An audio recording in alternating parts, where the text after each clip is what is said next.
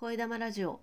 脱力系言語聴覚士コンのその日を積むトーク。このラジオでは言語聴覚士のコンが言葉声話し方にまつわる話や日々の雑感を一人でのんびり話したり時折ゲストを迎えして楽しくお話ししていきます。聞いてくださっている方の肩の力をたらんと抜いていけたらと思います。今日は10月25日月曜日です。今日の札幌の最高気温は17.7度。ちょっとあったかい日だったんですけど最低気温が5.0度ということで朝久しぶりに長男を小学校へ送ってきたんですけどやっぱり朝はすごく冷えるなと思いながらね頑張って自転車をこいでまいりました今週は少しね日中の気温が暖かいようなので過ごしやすくなるのかななんて期待しています声玉ラジオは日替わりでテーマを変えてお話ししています。月曜日は声、火曜日は私のビジネスジャーニー、水曜日はブックレビュー、木曜日は話し方、金曜日は雑談、土曜日は北海道や札幌に関すること、そして日曜日はお休みをいただいています。今日は月曜日ということで声のお話をします。で、えっと、声については先週の月曜日にささやき声が含む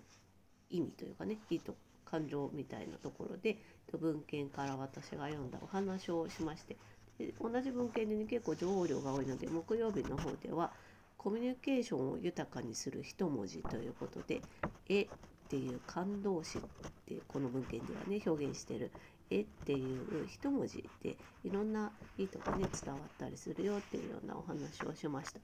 で続いて同じ文献で3回目っていうね どんだけ切り取るねんっていう感じですけど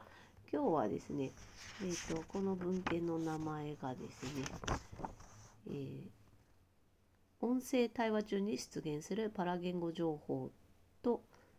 音響関連量というのでえー、と石井カルロス俊則さんが2015年に日本音響学会誌に発表された、えー、論文をね読んでるんですけどと今日は力み声を扱います。先週がねささやき声だったんですけどでささやき声の中に含まれる感情とかね意図っていうのはすごいたくさんあってですね、まあ、強調とか興奮とか戸惑い落胆疲れそんなところがね含まれるっていうのが多かった、まあ、割とうんあんまり明るいものではないようなねそんな感じでしたけれどもで力み声っていうのもね、えーと、ささやき声と同じように声の質を意にします。で力み声ってどんな声かっていうと喉に力を入れる発声の仕方っていうことですよね。私あんまり得意じゃないんですけど力み声は。こんな感じで話すのが 力み声です。本当下手ですいません。えっと、で力み声はささやき声と同じようにね感情とか意図を表現することができるということになっていてこの論文でねああの分析をしているということになります。でですね力み声がどんなうんと意図だったり感情だったりを含むのかっていうところにねとこの論文ではですね品詞とかでねあの紹介してますね。で一番最初に出てくるのが形容詞でであの形容詞を話す時に力み声で言う場合その時は強調とか実感とかそれから本当にそう思ってるっていう真の気持ちっていうものを表しているというふうに書いてますね。だからうんと何て言ったらいいんだろうどうやって力み声で言ったらいいかちょっと迷いますけど綺麗な人がいたんだよねとかそんな感じですかね合ってるかな。でその次に出てくるのが、えーと、擬音擬態語で力み声で発なんと発話されるものが多いっていうことですね。でまあ擬音語だったり擬態語を使う時は、まあ、結構力み声になりがちということなんですけどでこれは何を力み声で表しているかっていうと擬音語擬態語の場合は勢いだったりボリュームそれからサイズ大きさですね。それが、うんと、大きく広がっていく。勢いがすごくつくとかボリュームがぐーっと大きくならもう擬音 語かなこれは。で大きさがねこう急に広がっていくとか。そういった時にグワーッととかガーッとかそういうのを力み声で表現することが多いようだというふうにこの論文では書かれていますね。でもう一つは、えーと、名詞ですね名詞の時に名詞を話す時に力み声になるっていうのはあんまり多くはないけれどももし力み声でなんか物の名前だったり地名だったりっていうところを表現する場合は強いためらいだったり戸惑いを表しているらしいんですけどこれちょっと私は分からなかったですね。どうして力み声なんか声小さくなる方が多いんじゃないかなと思うんですけど、まあ、あんまりないって書いてあったので まあその通りかと思います。あえてあの分類してみればそういう戸惑いとかねためらいとかそういうものになるんじゃないかっていうことなんだと思いますね。であともう一つは何かを再現する場面とか自分の感情とかそういったものを再現する時に力み発生になることがあるっていうことですね。でどうして力み発生をその再現する時に使うかっていうと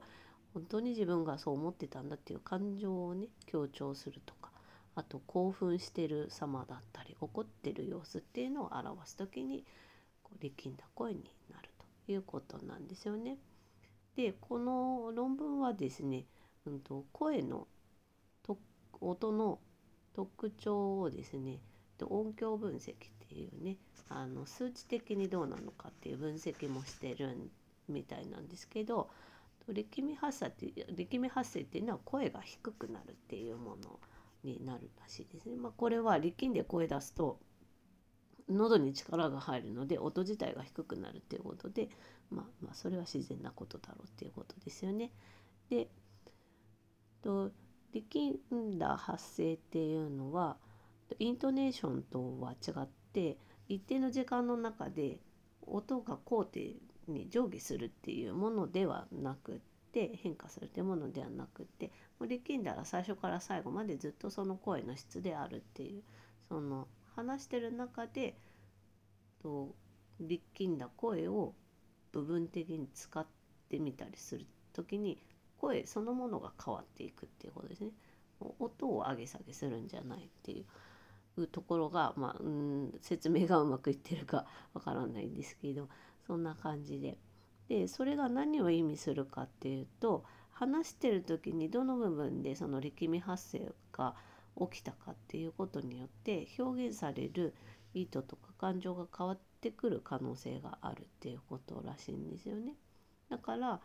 と話してる時のその言葉の意味とか文法とかの理解も必要になるだろうし文脈の理解も大切になってくるっていうことでこれまたなんかすごく難しい話だなと思いますね。特に、えーと、感情とか意図の理解が難しい方がいますよね。えーとまあ、発達障害の中の自閉症自閉症スペクトラムの傾向がある人だったりとか、まあ、あと知的障害の場合もそういった意図とか感情とかっていうところを推察するっていうことになるので、ね、こういう感情ですよって言わないと誰にも分かるものではないっていうことになるのでみんな普通にコミュニケーションしてるようでかなりこうそれってこういう気持ちかなみたいのを考えながら話してるわけですよね。でそれを全部はっきりしてないと理解できないっていう方も中にはいてその中に、うんと、日本語を話す人でも発達障害のを持っている人だと理解しにくい場合があるんじゃないかなっていうこととあと外国で外国語を話して外国の文化でずっと暮らしてきた人にとって日本語のこういうと非言語的な情報ね声の質で表現するっていうところをまあそういうね言語もたくさんあるかもしれないけど言葉とか文化によっても変わる可能性があるのでもしね日本語を教えるとかあと初めて日本に来ていろいろと分からなくて戸惑ってるとかっていう方にはこういった説明もあの細かく必要なんじゃないかなというふうに思います。でこの文献を読んですごく感じるのは日本語っていうのは本当にハイコンテクストな